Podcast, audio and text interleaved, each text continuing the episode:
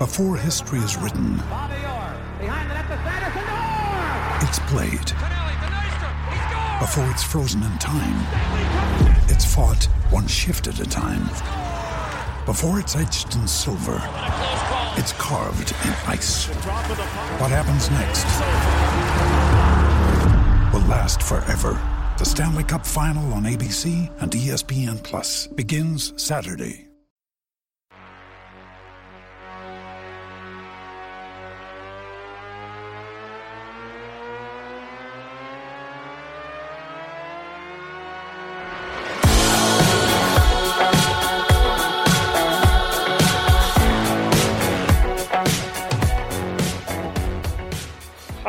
And welcome to the second Reds review podcast of the season, the season 2020-21, which again, not, not, that I need to remind you, but Liverpool are the reigning Premier League champions. For this month's look back on the games in October, I'd like to welcome my esteemed colleague, Guy Drinkel, as my guest. How are you doing, Guy?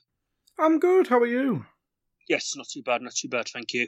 We were just chatting briefly there before we started recording. It was a busy month, October, for Liverpool, Mm. on and off the field, unfortunately, with all the, the mounting injury list we seem to be building up at the moment. Not that you'd know that from reading Twitter last night. Apparently, it was all about if Antonio was playing, West Ham would Yeah. beat us, and let's Yeah. not pay any attention to the fact that we were missing Van Dijk, Matip, Fabinho, Keita, Oxlade, Chamberlain, and Thiago.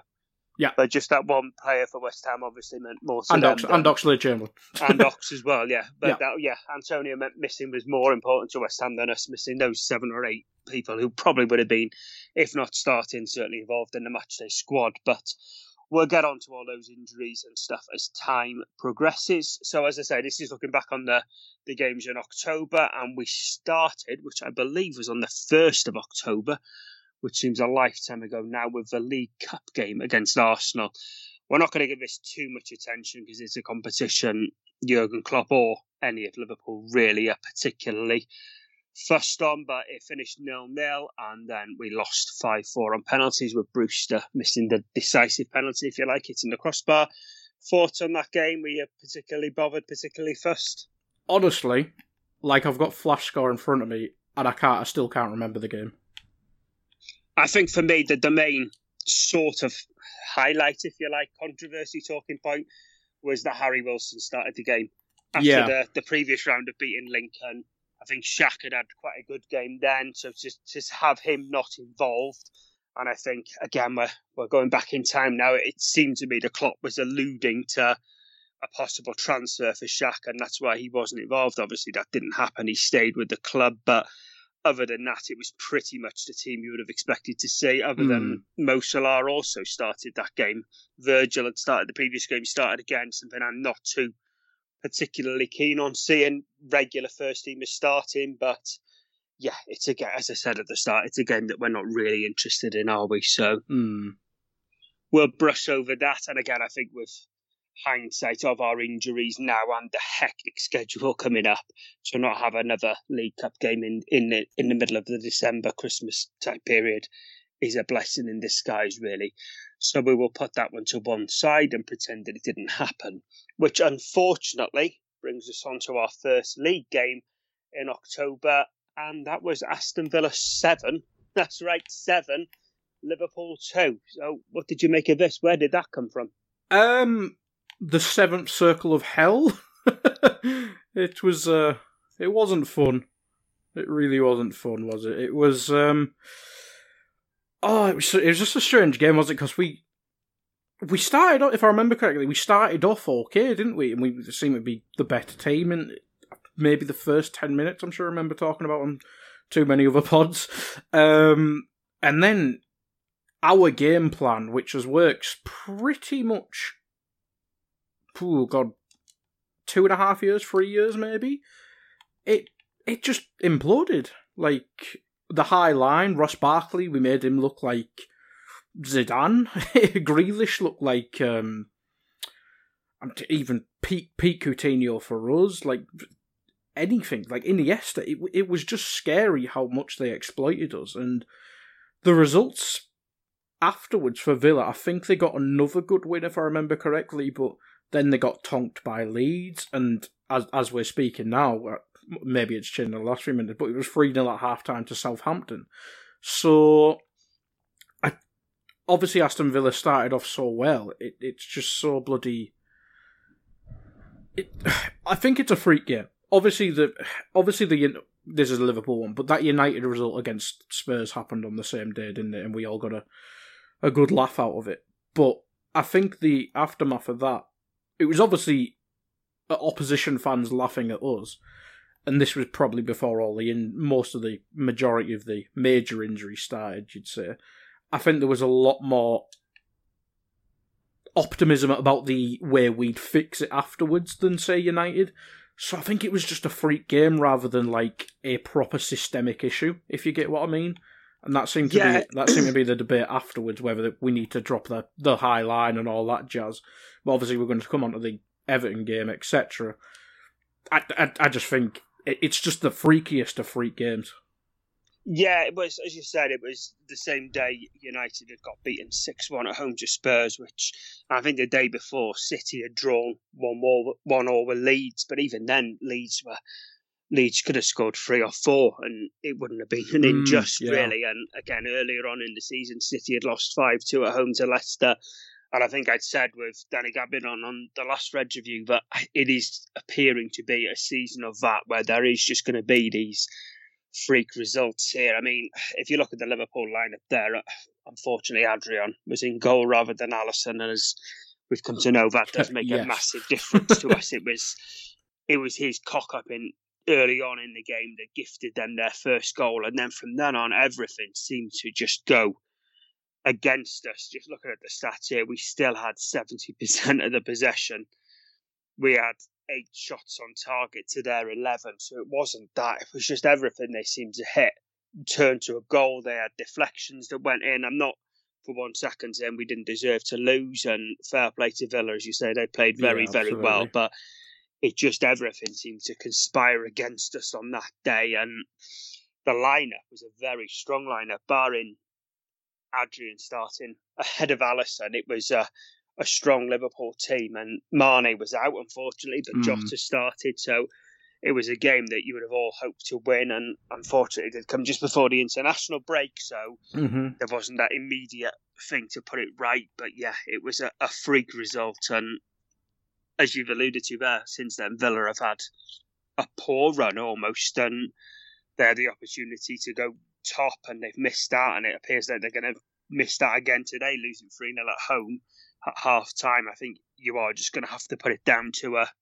a blip, a one off, to say the results since then, thankfully, as we'll come on to discuss, have been a lot better.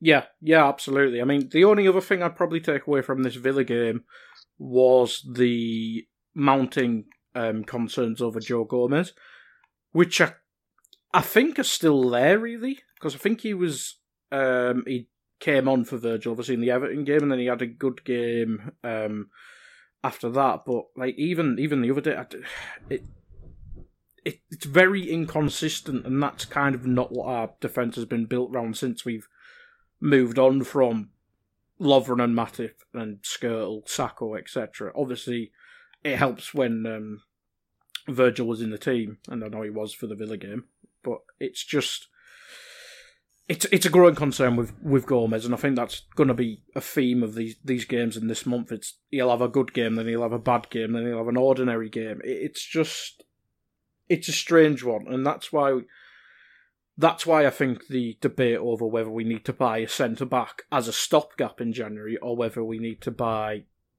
the next Virgil partner, if not his protege, in in January. So I think Gomez is going to be a big story this month. Yeah, it's so. In your opinion, now, if Virgil was fit, lo behold, that would be a dream, wouldn't it? Would you would you be saying Matip then should be his partner now at the moment ahead of Gomez? If, if both were fit, yeah, I'd, I'd say Matip. I think, I think Matip since he's played with Virgil, I think the level, I think the level's been quite consistent. It's simply just the availability, isn't it? I think he played I think he played less league games than Lovren last season, if I if I remember correctly, uh, which kind of sums up the problem. And I think Gomez has a higher ceiling because of the, the pace, the the I think they combine well. Like Virgil can get more aggressive and Gomez can cover, whereas Matip mixes up a bit more. So I think I think Gomez stylistically is a better partner for Virgil, but the lack of consistency at the moment, I think it just simply would be Matip if he was fit, and we saw that in the next game, didn't we? Yeah, I think consistency would be the word I, I picked up on you using there. There's times where Gomez has looked amazing next to Van Dijk and has been heralded as the second best centre back in the league. But he does have this this sort of game in him, unfortunately. And you know us as Liverpool fans, we love to find a scapegoat in a performance like this. It's Henderson gets his fair share of it. If Milner starts, which is more and more infrequent now, he seems to be a bit of a scapegoat. There's a section of the fans that anything and everything that goes wrong was Naby Keita's fault, and he he didn't come out of this game with mm. any sort of glory at all. Bobby seems to get his fair chunk of it now. We do always mm-hmm. seem to sort of look for that scapegoat, and yeah, after this game, it was certainly Joe Gomez. But hopefully, and the results since then, we can just put it down to a one-off bad day at the office, a bit of a blip, and then came the dreaded international break, and I'd said again on the last Reds Review podcast when we recorded it, we hadn't the exact fixture times, etc., because of TV broadcasting rights, and unfortunately, the Everton game was the Saturday lunchtime kickoff, which us as Liverpool fans and Klopp is never a big fan of anyway. But certainly after an international break, when you've got players playing the other side of the world, getting back the early hours of Thursday, if you're lucky, the time is so limited then to work on things on the training ground, which we know Klopp loves. But lo and behold, Liverpool are yet again thrown into the early Saturday kickoff. Thankfully, it was only across Stanley Park at our neighbours, so no travel involved at all. But a ferocious derby that early on a Saturday after an international international break, I should say, isn't the most helpful. But it finished Everton two, Liverpool two. We can go on and on that it should have been Everton 2, Liverpool 3 because of the offside goal, the Pickford controversy. That's been covered numerous times over AI and many other media outlets. But just your overall thoughts of the game, the performance, because that was our first game after the 7 2 Villa defeat. Um, I thought the performance was really good, to be fair. Um, I think we kind of controlled Everton in which turned out to be really difficult circumstances, even more so in the game. Obviously, the the we always hate international breaks, but this one has a special place in everyone's hearts because it is just simply absolutely idiotic. Like, we're in a global pandemic and we're sending people every corner of the planet. It is so stupid. It is just so stupid. Um, but the game itself, I thought we started off really well. Um, obviously Robertson uh, created that chance for Mane straight away, and he scored. Um, and I can't remember if did Van Dijk get injured before their goal. yes, I was. Yes. I was going to come on to ask you about that because Yeah. one of the things Klopp said after the game was that Michael Keane scored the equaliser for Everton from a corner, and that was their first corner, first sort of attacking Mhm. set piece, if you like, since the injury. And Klopp sort of used that as an excuse, Yeah. which you can sort of understand.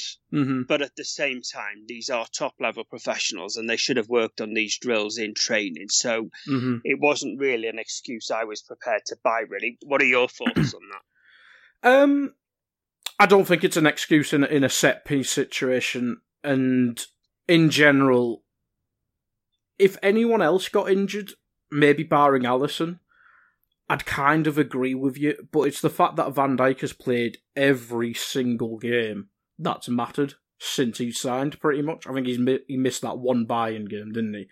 And I think that was suspension. Um, I think like set piece, like ignoring the set piece, we were, I think we were sh- shell shocked for like a good 15, 20 minutes in that game as soon as he went off, and that's that's kind of where the goal stem stem from for me. It was they just seemed to get a foothold in the game. Our midfield kind of dropped off, maybe a bit deeper to overcompensate and stuff like that. Gomez is obviously we well we talked about him. He's very good when he's good, but he's completely opposite to Van Dijk. He's not aerially dominant. He'll cover where Van Dijk can do a bit of both. He can be dominant and cover. Um, I can't remember which way around it was, but one of Matip and Gomez was out of position because they obviously had to play on the left rather than the right. So the 10 15 minute period after he went off, I think we did kind of panic and it was like, holy hell, we don't have Virgil.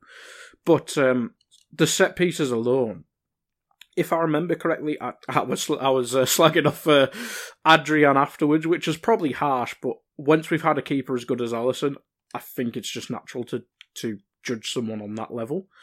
Um, but I think I, I think Alisson would have saved that, which is it's great that he's back. it's simply great he's back. But yeah, I think I think the injury itself it just kind of screwed over us till till half time, really. But um, we recovered. I think we recovered well, to be honest.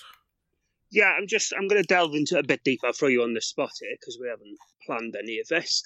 Obviously, a lot's been said about the injury, about the VAR, etc., etc. I know our very own Dave Hendrick is a big advocate of there is a big difference between playing left side centre back and right sided centre back, which some people, pundits, don't seem to think is an issue. Others agree with Dave totally. And even though he's right footed, Virgil is predominantly our left sided centre back. So do you think that makes as much difference, really, if you like, that it's not just Van Dijk per se, the league's best defender, the world's best defender, his organisation and all that he brings. It's also that then when Gomez comes on, it's been Gomez that's left side centre back. He isn't familiar with that side of the pitch, and, and that's also going to have an impact.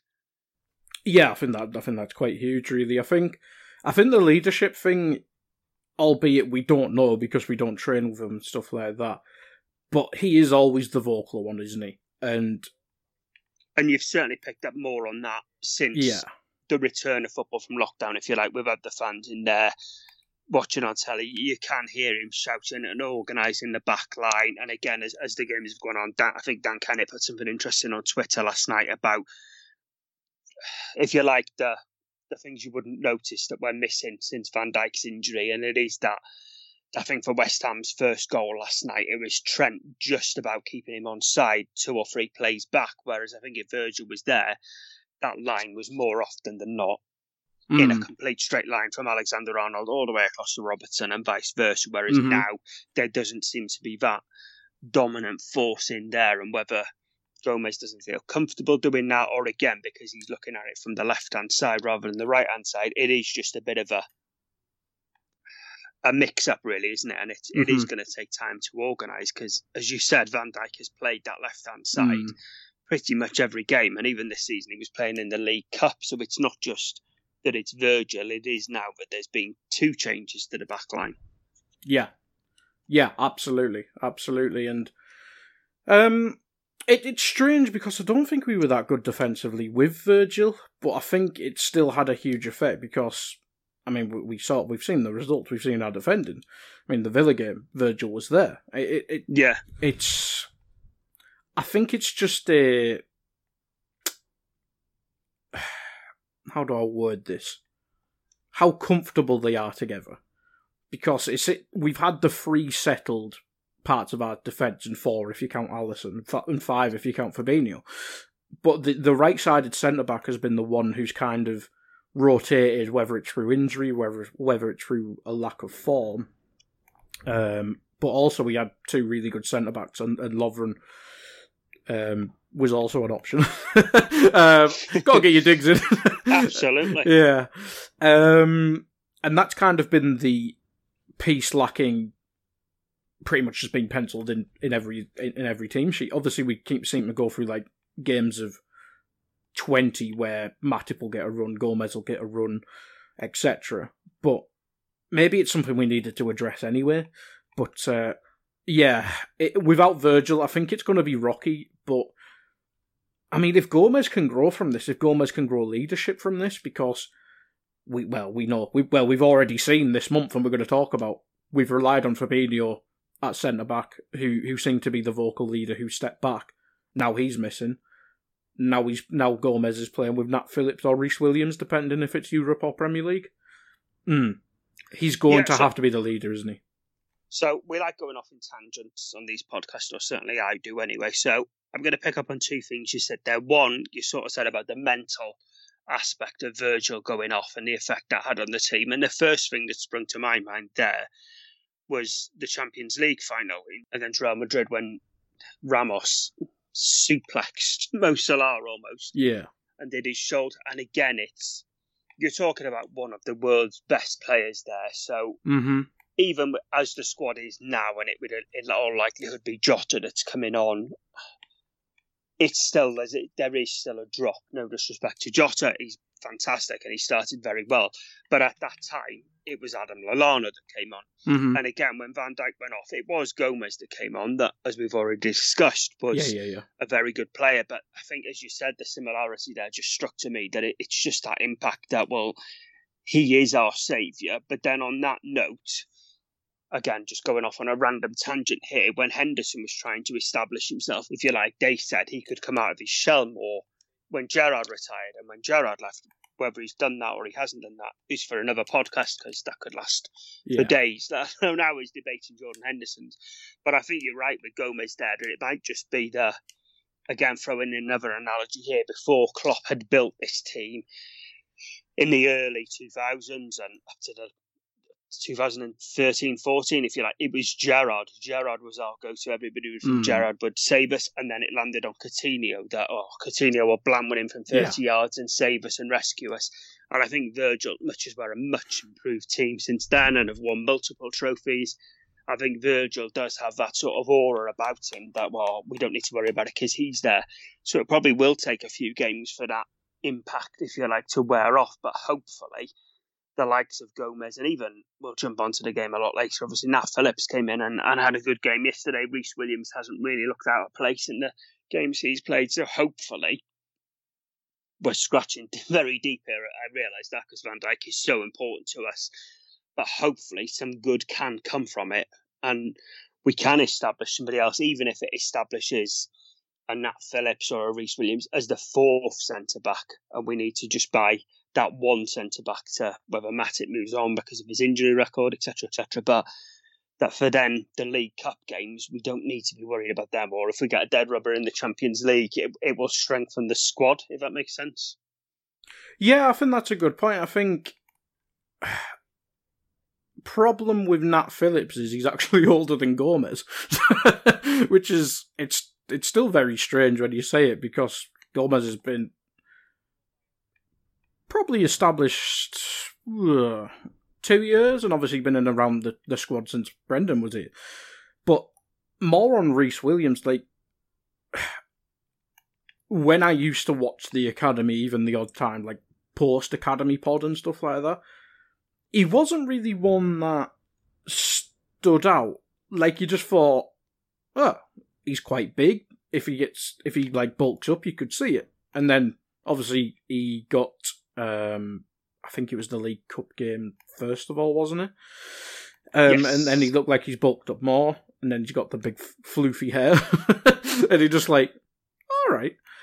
But I think I think you're right there. I think if we're looking for a fourth choice, and I think the the then the debate may be whether do we keep Matip or Joe Gomez, and you'd probably say from a profile and age standpoint, you'd say keep Gomez, and he's obviously available more. So maybe if Williams can uh, um, establish himself, as you say, and that's going to be through the Champions League whilst everyone's out. Um, if he can get fourth, maybe we sell Matip and get. I don't know. We've been linked with both of the Leipzig lads, haven't we? So just use one of yeah. them for example. So maybe maybe we get rid of Matip and get a get a starter starter. Then Gomez can be the defined third. Williams, Fabinho. I, I think that's a good. I think that's good options. Like I think we have good options now. It's just the fact that Matip is made out of crisps. Yeah, and and again, uh, in my opinion, as you, you have sort of said that that's there's sort of four positions up for grabs in the Liverpool team. In my opinion, you've got Alisson's the goalkeeper, Trent's the right back, Virgil, Robertson, the front three.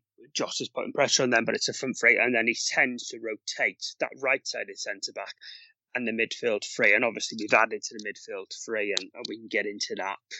But I think for me, the one, the fact that Matip's been injured and then Fabinho's been injured, and two, just how thick and fast the games are going. we just haven't been able to sort of pair any two together to build up that relationship, that understanding. I know Fabinho had played, he played Chelsea, didn't he? And then I think he slipped, missed a game, and then played. Yeah.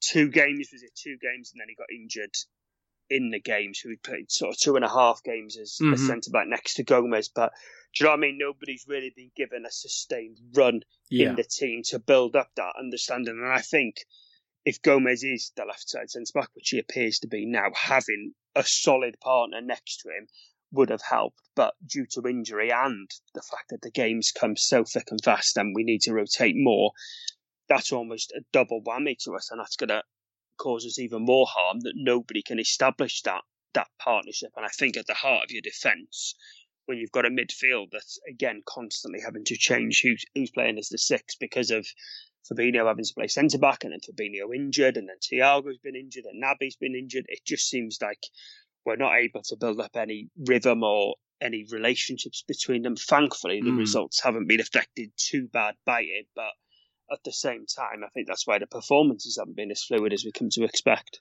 Well, that's what we, that's what I said to you before we started recording, and I said off the pitch, and kind of on the pitch with the injuries and stuff. It's been pretty terrible, but results wise, it's been fine. But again, you, you mentioned performances there. Just well, it's kind of gone from Aston Villa at like the bottom of bottoms, and then there's not really been the great game this month, but there's been there's been moments, I think, hasn't it? Like the Everton game, the result wasn't great, but I thought the performance was great. So it's it's just been a really strange month, and as you say, fortunately, the league isn't too strong.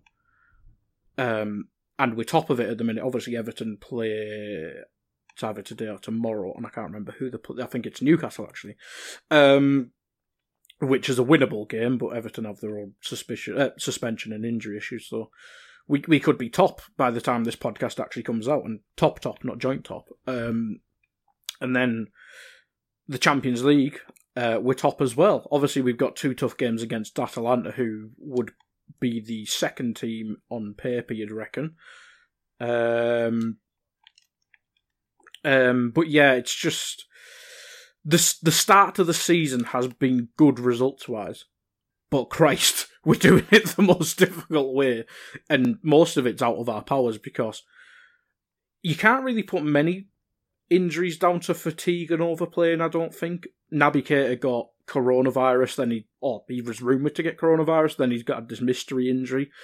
Um, Ox, does anyone know? They just say rehab, don't they? So maybe it's it was his knee, wasn't it? Yeah. At the end of pre-season, he did yeah. something to his knee, but there just seems to be no none. But again, you look at the the squad and the fact mm. that the Premier League has, in my opinion, shot itself in the foot with only seven on the bench and only three yeah. subs allowed to make yesterday. You look at you look at the starting eleven yesterday. You could argue, obviously, there's there's a defender missing there.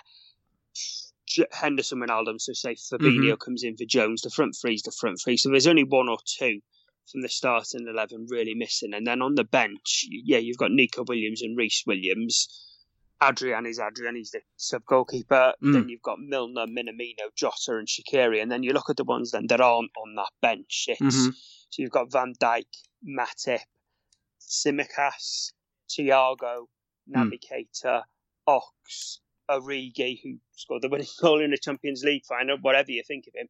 So the squad depth is there. It just seems to be Liverpool's way that when we hit by injury, we're hit by injury, and it's all in the same sort of area of the pitch, and and the options then do do make you look a bit weaker than mm. you necessarily are. But as you say, top of the league. Mm and top of our Champions League, play 2 1 2, it's not a bad position to be in at all, is it? No, no. I mean, it, it, it it's so impressive the injuries that we do have. To be honest, you mentioned Van Dijk's a guaranteed start, Fabinho's a guaranteed starter. Um, Keita was a guaranteed starter at the start of the season. Let's not forget he he was probably ahead of Gini. So yeah, and then Thiago, Thiago, Thiago, fantastic in the derby. Yeah, that's probably maybe maybe Naby would have came out, but let's say that's three and a half stars. Yeah, it, it, it it's scarily impressive. and then the, the ones that are injured, it's it's like their replacement is also injured, as you say. Van Yeah. Dijk is injured, and then Fabinho had bit, or Matip would have played with Gomez. Yeah. Matip's injured, and then Fabinho's injured as well. So that's three centre backs. So you're on like centre back number five when we only started the season hmm. with three in the squad, and to still be getting those results, it's it's much credit to Jurgen Klopp. And I think we've said in Yeah. In our Discord chat, which you should join if you're not already in, anfield.index.com forward slash Discord. And on Twitter, it's it's we're not going to get the performances we want to see, but does that really matter as long as we get the results? But I think we've talked about the derby for quite a long time now, Yeah. and the surrounds on that. We've gone on to other topics as well, to be fair. we have, as we tend to do on these podcasts, Yeah. which if you love, let us know, and if you don't want us to do that, let us know that as well. Uh, one we didn't speak about in the last Reds review because the fixtures hadn't been guaranteed. I think the draw was taking place that afternoon. The Champions League starting away at Ajax, our away form in the Champions League throughout Klopp's tenure really hasn't been the best, should we say. We had that famous win at the Etihad. We won at Bayern Munich. That's right, Liverpool we did win at the reigning European champions Bayern Munich. But there have also been some very, very poor performances away at Europe. Napoli. And so that'd be the first game, if you like, Mm. the first starting game without Van Dijk. It was a game I was Mhm. not necessarily confident about. And again, if you looked at Ajax's results before then, I think they'd won 5 1 at Heerenveen the weekend before, and the Yeah. weekend after, they won 13 0. So to win 1 0 and to keep a clean sheet in the first game without Van Dijk, I, I was delighted with that. I thought that was a fantastic result, a great, solid away European performance, Benitez esque, I would call it really, just a Mm. solid away performance, got the goal, held tight, didn't really offer them a sniff. And when you're doing that with Adrian in goal and without Mhm. Van Dijk at the back, that's that was very pleasing for me. Yeah, I think this this was the game. It's weird because I think some people really appreciate Fabinho for what he is like. Best midfielder, best holding midfielder in the world, does a bit of everything. But I think this is the game where maybe some of his doubters went, "Oh damn, he, he is fantastic." And I'm not sure why there is doubters of Fabinho, but I see him on Twitter and I'm like, "Are you okay?" Um, but he really held it together because, albeit Ajax didn't batter us or overly threaten at all too much, it was a panicky performance. Gomez and Adrian were, got in each other's way and got confused a couple times. Um, and Fabinho seemed to be the steady steady head, and that goal line clearance. And it was like at that game, it was like we can build around Fabinho and Gomez and Matip. It's going to be fine. And then, then it just keeps getting worse and worse. it's It uh, does. I- I yeah, think, again, we won't name names, or I think there are certain agendas in certain areas of the media where they want to build, big up a certain player, and because that certain player is maybe bigged up more than he could or should be, other players then fall foul of that. But we, we won't discuss that. I think everybody knows who and what we mean by that. But yeah, as you say, to go away in Europe with our record away to get that result was fantastic to me. Yeah. Again, absolutely. you look at the starting midfield of Gini Wijnaldum, James Milner, and Curtis Jones It, ahead it was of. it was not pretty. it was not pretty. You know, we've got the usual front three, and we've got Alexander Arnold and Robertson starting, and Gomez is starting, so that's all good. And Gini, Gini's a big game player, and I'm Yeah. a big Gini Wijnaldum fan, but to have an inexperienced but very highly thought of, and, and rightly so, Curtis Jones on one side of him, and, and an aging James Milner, who I, I still Yeah. like James Milner. I think James Milner's still worthy of his place in and around the squad, but that was a big maybe not as a starter.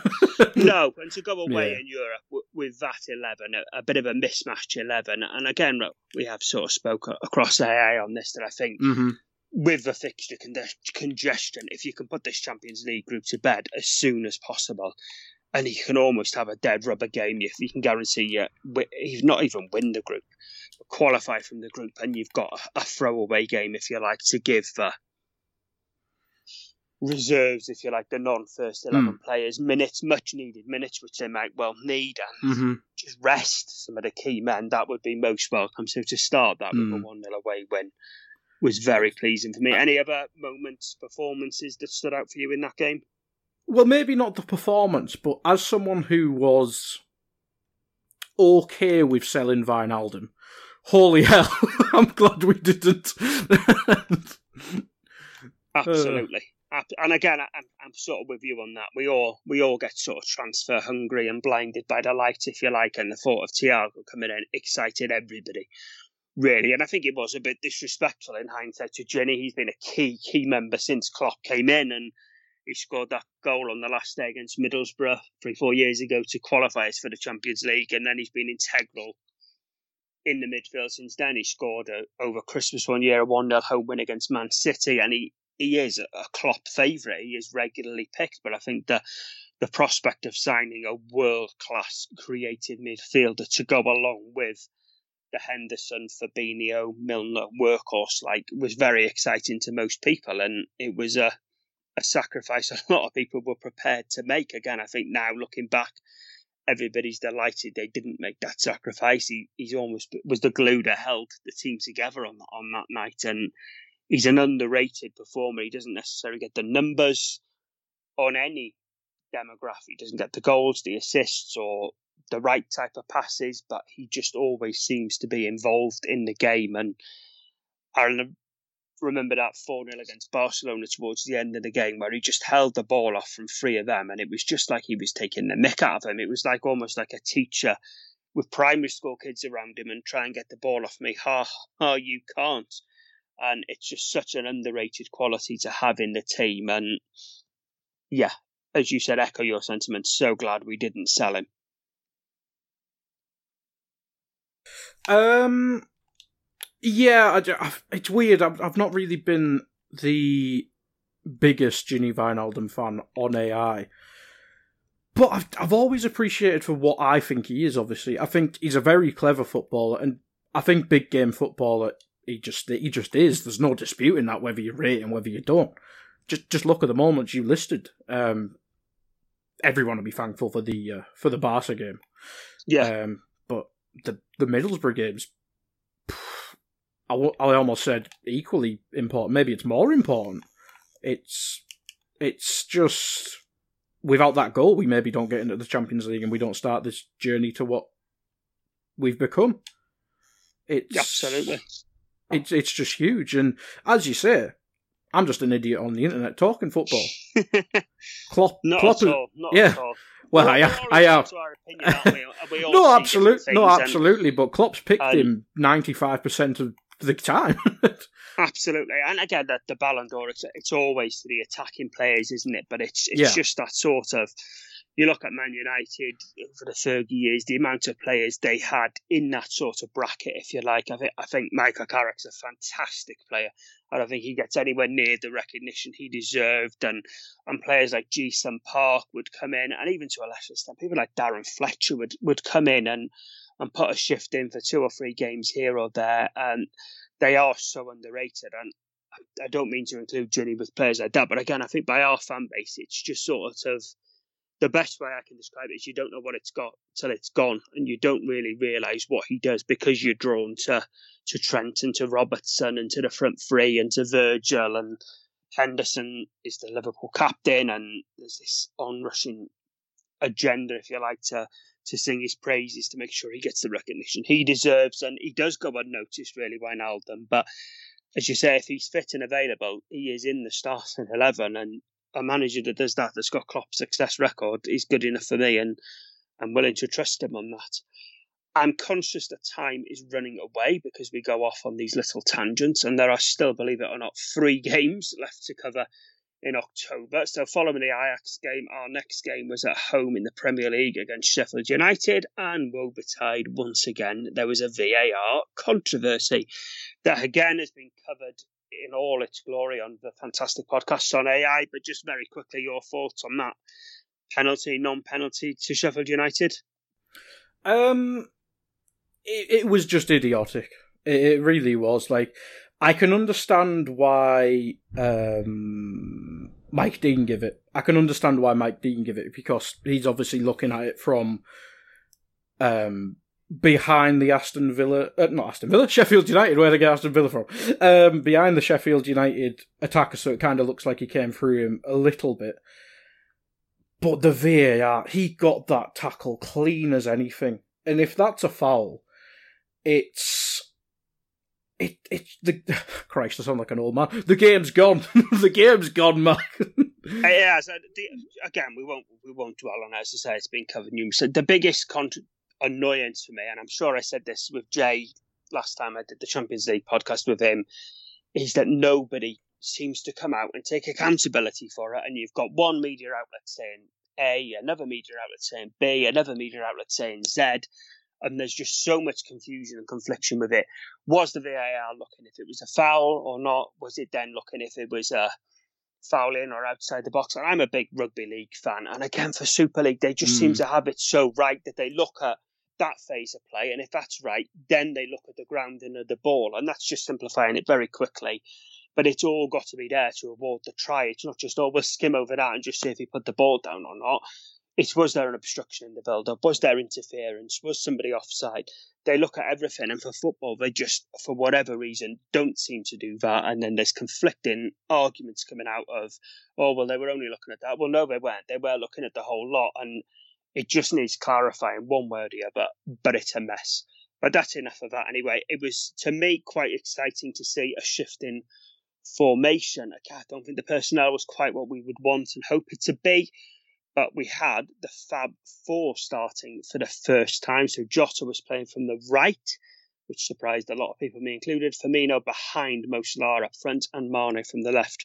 Thoughts on the swift switch, if you like, from the 4 3 3 to a more 4 2 3 1? I think it makes sense with the limited midfield options we have because we kind of alluded to it. Milner, he's getting on, and he will be fitter than I am ever and have ever been. But Father Time catches up with every footballer. Like he can do as many, he can perform as as well as he can every pre-season. But in a match situation, uh, he just seems to have slowed down and lost had lost um, his impact because he used to be able to do a bit of everything, help the fullback, help the midfield, and now he just kind of seems to be not even one step behind, a couple steps behind. And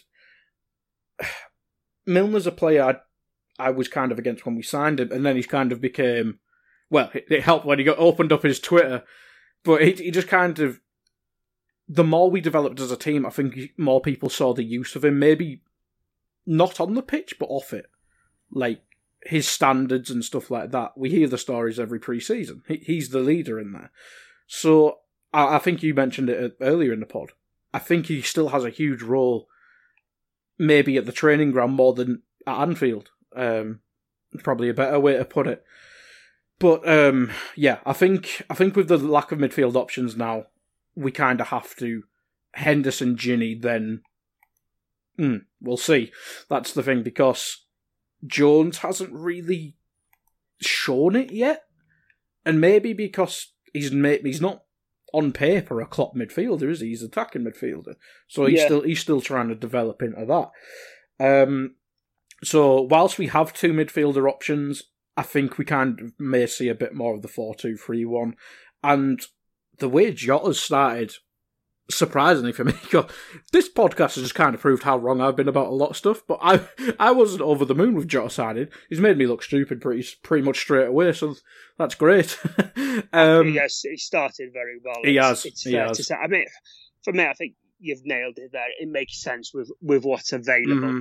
To us currently, it kind of makes a lot of sense to go with that. Yeah. I think again, I said briefly with Jay, I think in an ideal situation, if you're going to play that 4 2 3 1, it's a different 2 mm-hmm. as the midfield. And obviously, you've got Van Dijk at the back. But with what we had available, I think Bobby obviously scored in there. Again, we could have a, an hour long debate about Bobby Firmino and if he should be starting or not, or the work he does and is he as effective as he was there. Again, it was a bit of a mismatched performance, really. It was unfamiliar to a lot of players but it got the job done. We got yeah. a two-one win, and again, it could have been so second, easily. Second half, it improved because I think people jo- seem to jo- find yeah. their feet a bit more then and, and, understand what they were doing. But it could so easily have gone two 0 to Sheffield United. Yeah, Thankfully, Alisson was yeah. back in that game and made a good save there, but it, it got the job done. And I think Mm. we are just going to have to accept that this season that it is just going to be more a got the job done performance, got the win more so than this fluid attacking football we Mhm. saw in 1819 and 1920. But it got the job done, a 2 1 win. So again, being wary of time, we will move quickly on to the next Champions League game against the mighty Midtjylland Easy win. Move on. easy, a comfortable 2 0 win, wasn't it? Again, it's. Yeah, I've seen. I don't know if you've seen this or if it's my social media feeds being very different to yours or what. A Hmm. lot of people sort of having a bit of a dig at Klopp for this one for disrespecting the Champions League and, and playing the Hmm. side that he did play. To me, it's he's playing what's available to him. You still had that was on paper at that time. Our first choice back five. Alisson was in goal. Trent and Robertson were the fullbacks, and Fabinho and Gomez were the first choice pairing. Henderson, Mhm. Milner, and Shaqiri. Kind of back to the 4 3 3 with Shaqiri on the right, and then Jota, Min- Minamino hmm and Origi up top. The only sort of gripe I have in that is that again, you want to see when when you're changing it. Really, you'd love to see Minamino with Mo and Mane either side of him to have a run with them, or you'd like to see Jota play with Firmino and Salah from the right, or something like that. Do you know what I mean? Just to sort of see how they gel. But at the same time, these games are coming thick and fast. It, it Mhm. is the easiest of the ties we've got in the Champions League, the home game against them. It got the job done. We won 2 0. Mm. What's the fuss? What's the issue? Yeah. As you said, it's brush it over. It was 2 0. He did what he had to do. We'll trust Klopp. He's won us the Champions Mhm. League. He's won us the league. He's got to manage these players' minutes. The front three, he's forever told the front three Yeah. player far too much. They play far too many minutes. But then when he gets a chance to, to rest and rotate them, Mm. he does it. And that's the wrong thing to do. As I, say, I think the main problem for me was just Origi. to Yeah, be that, honest. that was what I was going to say. My main would would have been I would have either just seen Jota from the left, Shaq in part of the front three, and somebody else in midfield, or if unless the only thing I can think of was if oh, maybe Jones as well. If we're playing Yeah, 4 2 3 1, you he- say, yeah. maybe maybe Yeah. a Mane or a Salah starting Yeah. at top, just with Jota and Minamino to give them. yeah, But again, hindsight's a wonderful thing, isn't it? If he'd have Yeah. done that and one of them would have got injured, we'd all be cursing him for doing that. So in that regard, he can't really win, can he? So we'll put that one to bed. Two from two in the Champions Mhm. League, which brings us on to last night's game. We are recording this on Sunday afternoon. Was Liverpool two, West Ham one? Again, another patchy performance. I Mm. wouldn't necessarily say a VAR controversy. I think that goal. I would. The only thing I would say is controversial with that. I thought he'd given the foul for Mane's follow through on the keeper. The more you look at it, the more you can see why. confused you get. You could sort of say that well, the defender went for the back of Mane, but then Yeah, the explanation I've read is that Mane's trading leg fouled the defender, and that stopped the defender getting to Jota to get the ball. Hmm. We could go round and round in Yeah. circles. Thankfully, considering the It month, did- it's the less controversial one. absolutely. A- apart from seeing some. I don't- I don't even know how to describe them. Claiming again that Mo Salah diving thing. He was Yeah. fouled in the penalty box. If you don't go over, you don't get the penalty. He was Hmm. clipped clearly, and it was a penalty. No controversy in there whatsoever for me. And again, that man we've spoke about a fair few times in this podcast, Diogo Jota. What a finish that was! What a Hmm. lovely team goal that was. And as Klopp was asked afterwards in the interview, it's just great to see. He made the changes. Shaq and Jota came on that I called at halftime on our Discord group, by the way, and to have an impact.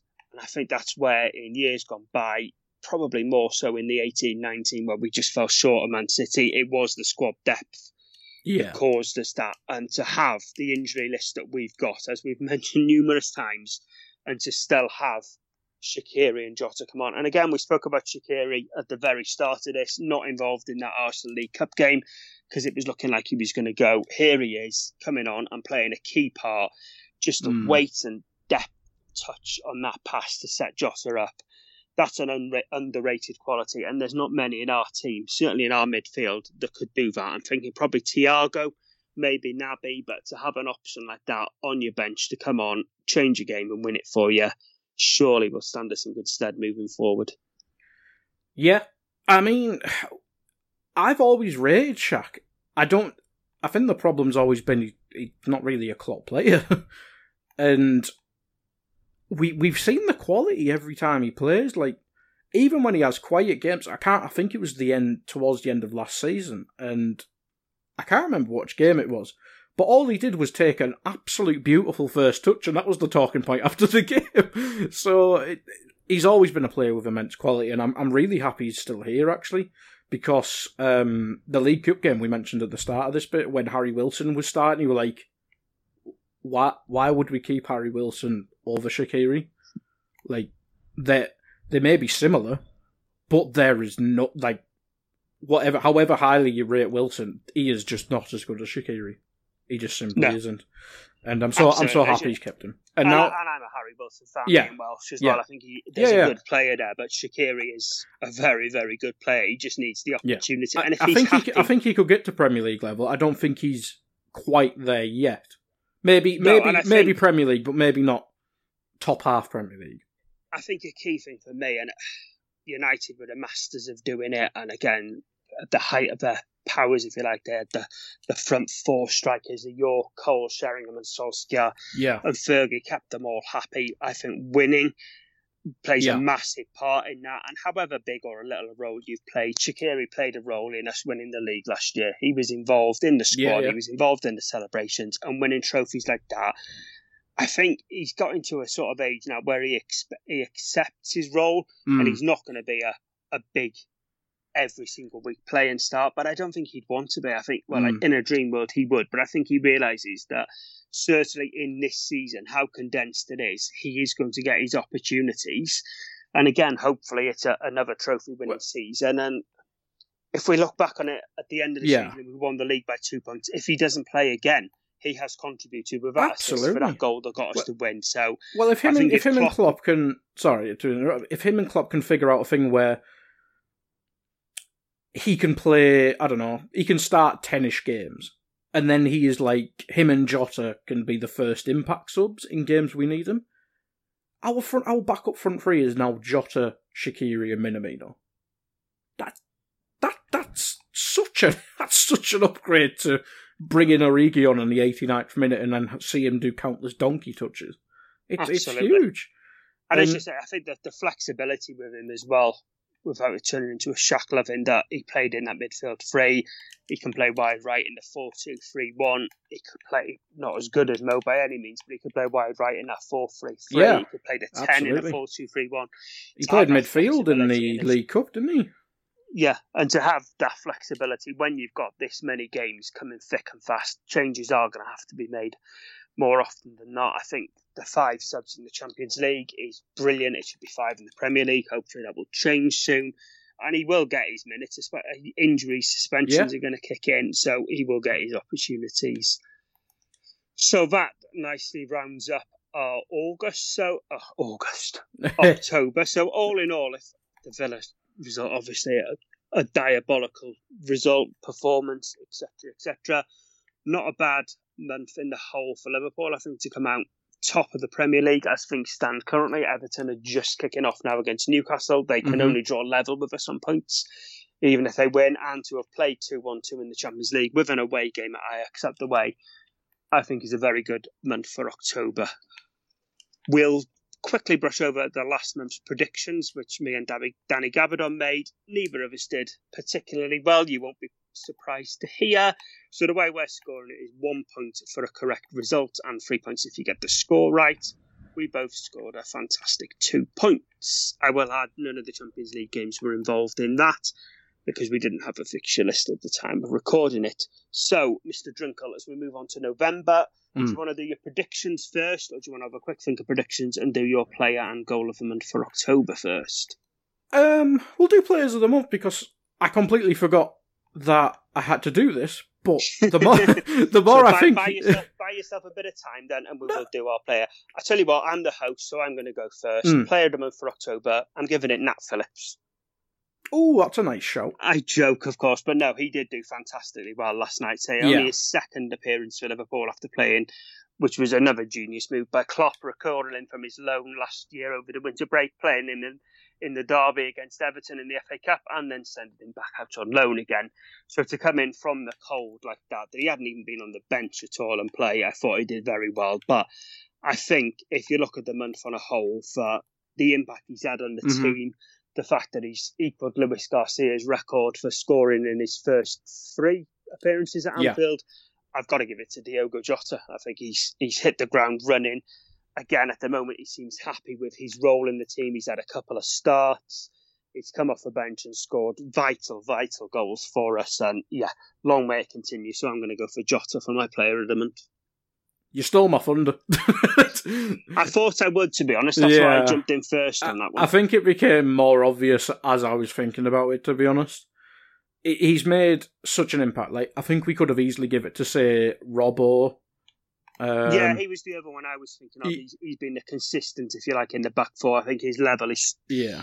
It's not as high as last year, but it, it's a lot closer to where he was than Trent's been. I yeah. Think, again, Trent's been a bit inconsistent, but I think we set the bar so high with our fullback, with all of our team, to be honest, for what for what they've achieved the last two years.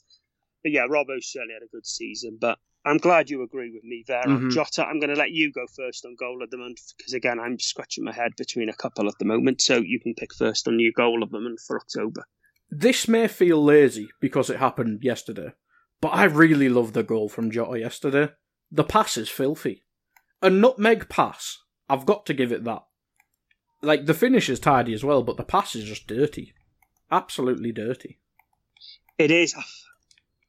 That was the one I was I was thinking. To be honest, I, I love a team goal like that. Mm. I do love a thirty-yard smash in there. I don't think there's any others that have particularly stood mm. out to me. I think Mane's against Everton was a good a good ball in for Robbo and a good finish. I think just because of the timing of it and what it would have meant. I would have picked Henderson's against Everton if the VAR would have sorted their lines out. But because they didn't, I think again we're, we're going to agree with each other there and go Jota's last night. Yeah. So then, on to some predictions for our November fixtures. So Liverpool start November with probably on paper their trickiest Champions League game. That's away on Tuesday night in Atalanta. So what are you thinking for that one? Um, I'll start off being a negative Nancy. I think we'll lose it. I think this is might be the game where the injuries catch up with us. We've obviously got to go to Italy. Atalanta, known for their attacking play and, and being mental going forward. I think this could be if our front. Well, the big question is Bobby. We've kind of not really had chance yet, and we don't want this to be a twelve-hour pod. But Bobby's kind of out of form, so maybe it's more of a front two at the minute with with Mane and more. But if our attacking players are on it, and, and count Jota as well, um, we this could be a mad game, but I think Atalanta should have enough. I'm not sure how many injuries or anything they've got, but I'll say three two to Atalanta.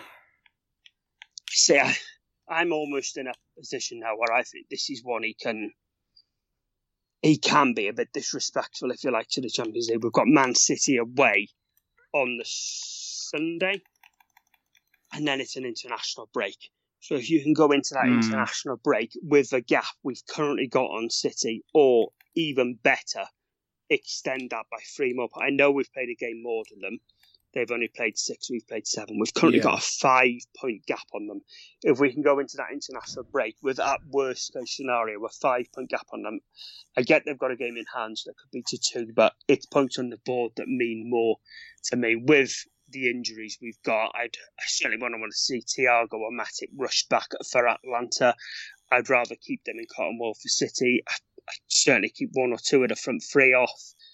Again, I, I, it's a tough away game. I'm going to go two one Atalanta for that. I think I would rather, mm.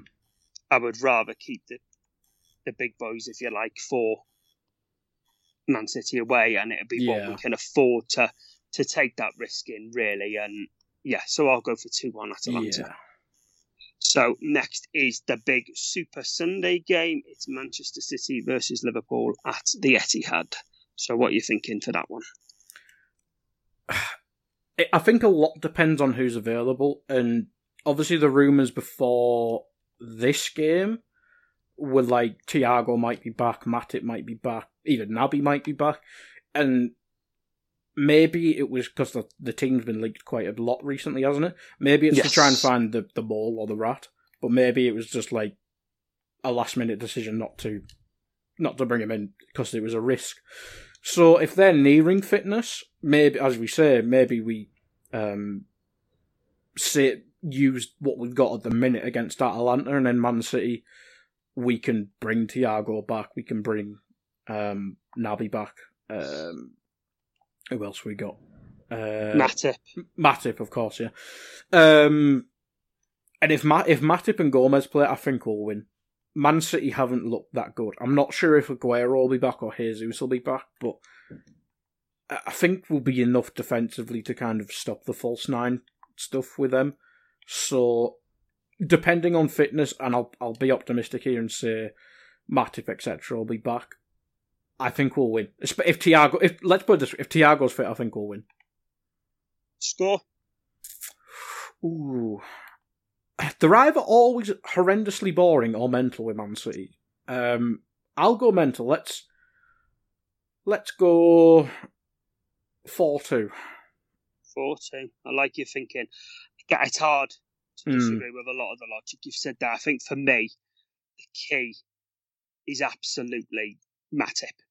I think if we can get Matip and Gomez fit Yeah. and in the middle, that's going to be a big boost. They are. I am being optimistic and thinking, oh, Aguero and Jesus will still be out. I think in midfield, then you can have Henderson Wijnaldum, which has been his Klopp's Mhm. go-to for pretty much three years now. And if you Mhm. can add a One of them. Thiago or a Keita, Yeah. one of those two alongside them, because Fabinho's definitely going to be out. And then you've got, I think it's going to be the 4 3 3. I don't think he'll go any 4 2 3 1 against this. Mhm. I would say the front three as the front three are. And then you, again, you've got the likes of Jota, hopefully, either Keita or Thiago, one of the ones that isn't starting on the bench, and Shaq on the bench. Mhm. It's a lot of ifs, buts, maybes, but I'm, I'm going to go the same 2 1, but I'm going to go for Liverpool to win this one 2 1. I think, again, it was the the game after we won the league last year, wasn't it? And we got a bit of a a bit of a hiding. Yeah. It was all a hangover. So I think Klopp is one to one to put right the wrongs, and I think that's that's something he will see as a big wrong, and he'll want to lay down a marker. So I'm going to be optimistic and say two Mhm. one. Then comes the lovely international break that we all love, and then Liverpool return, which again I believe has been scheduled for Saturday lunchtime because the Premier League love Liverpool at home against the ex-manager Brendan Rodgers' is Leicester. So what are you thinking for that one? They're a strange team at the minute, aren't they? They they've had a lot of injury problems, um, and they had that great result against Man City. But I think that was a lot before a lot of the injuries.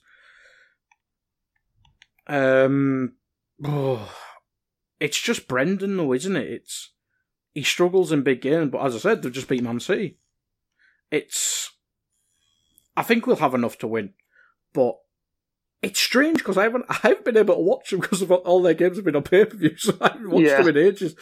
Um, oh, I'll say two one.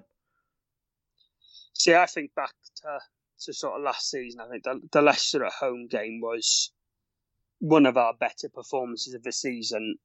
How it was one all going into the last couple of minutes, I don't know. But then we got the last minute penalty, which Milner tucked away, and we won two one. But the away performance at Leicester was sensational, and again, that was that was a Boxing Day. We'd just been away in Qatar, and again at the time Leicester was second, and I was thinking that's just that's the last thing we need after being away, having to play extra time on the other side of the world to come back to play a fired up ex manager at home who was second, and we absolutely wiped the floor with them and put in a fantastic performance. And again, I Mm. think again it's all it's not hindsight, is it? It's foresight, depending on the international break, who's available, who's not. But I think if we've got a fully fledged team as we have now, no more big injuries, if you like, I'm I'm going to go three 0 to Liverpool for that one.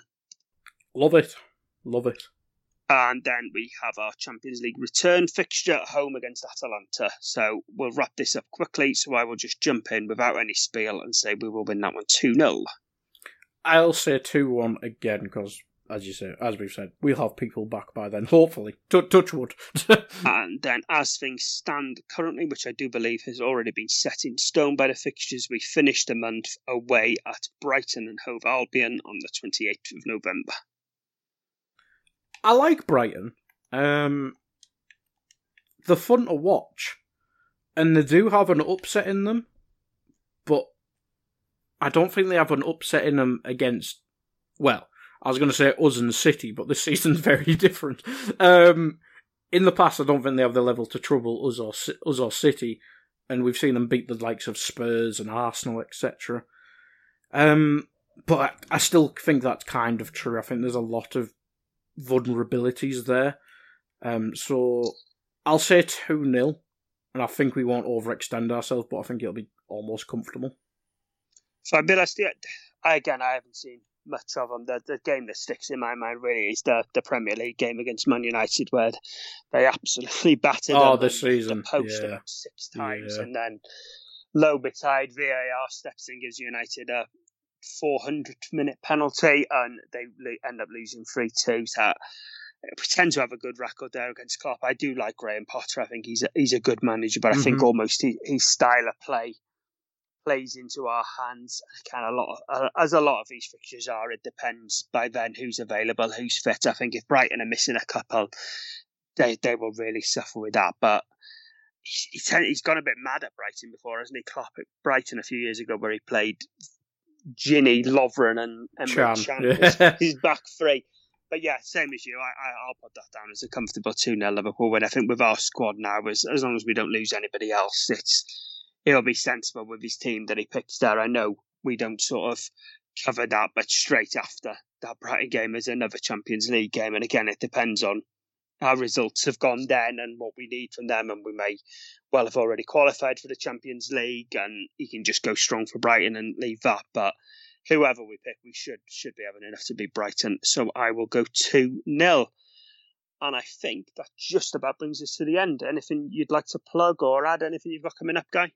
Um, I'll be on Rate Don't Hate um, either later today or tomorrow, so that'll be out this week, probably before the Atalanta game, um, covering the West Ham game, which, I mean, it wasn't the most interesting game, so there'll probably be a lot of sixes again.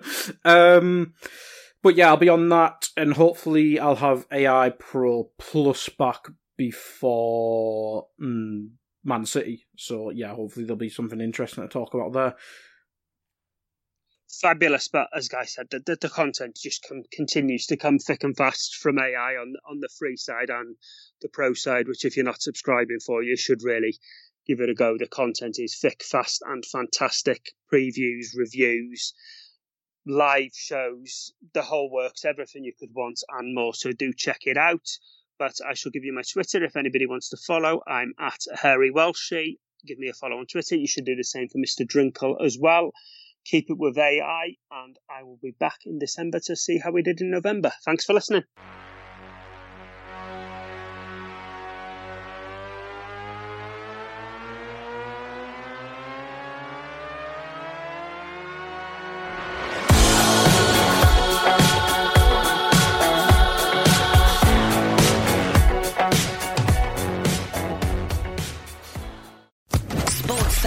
Podcast Network.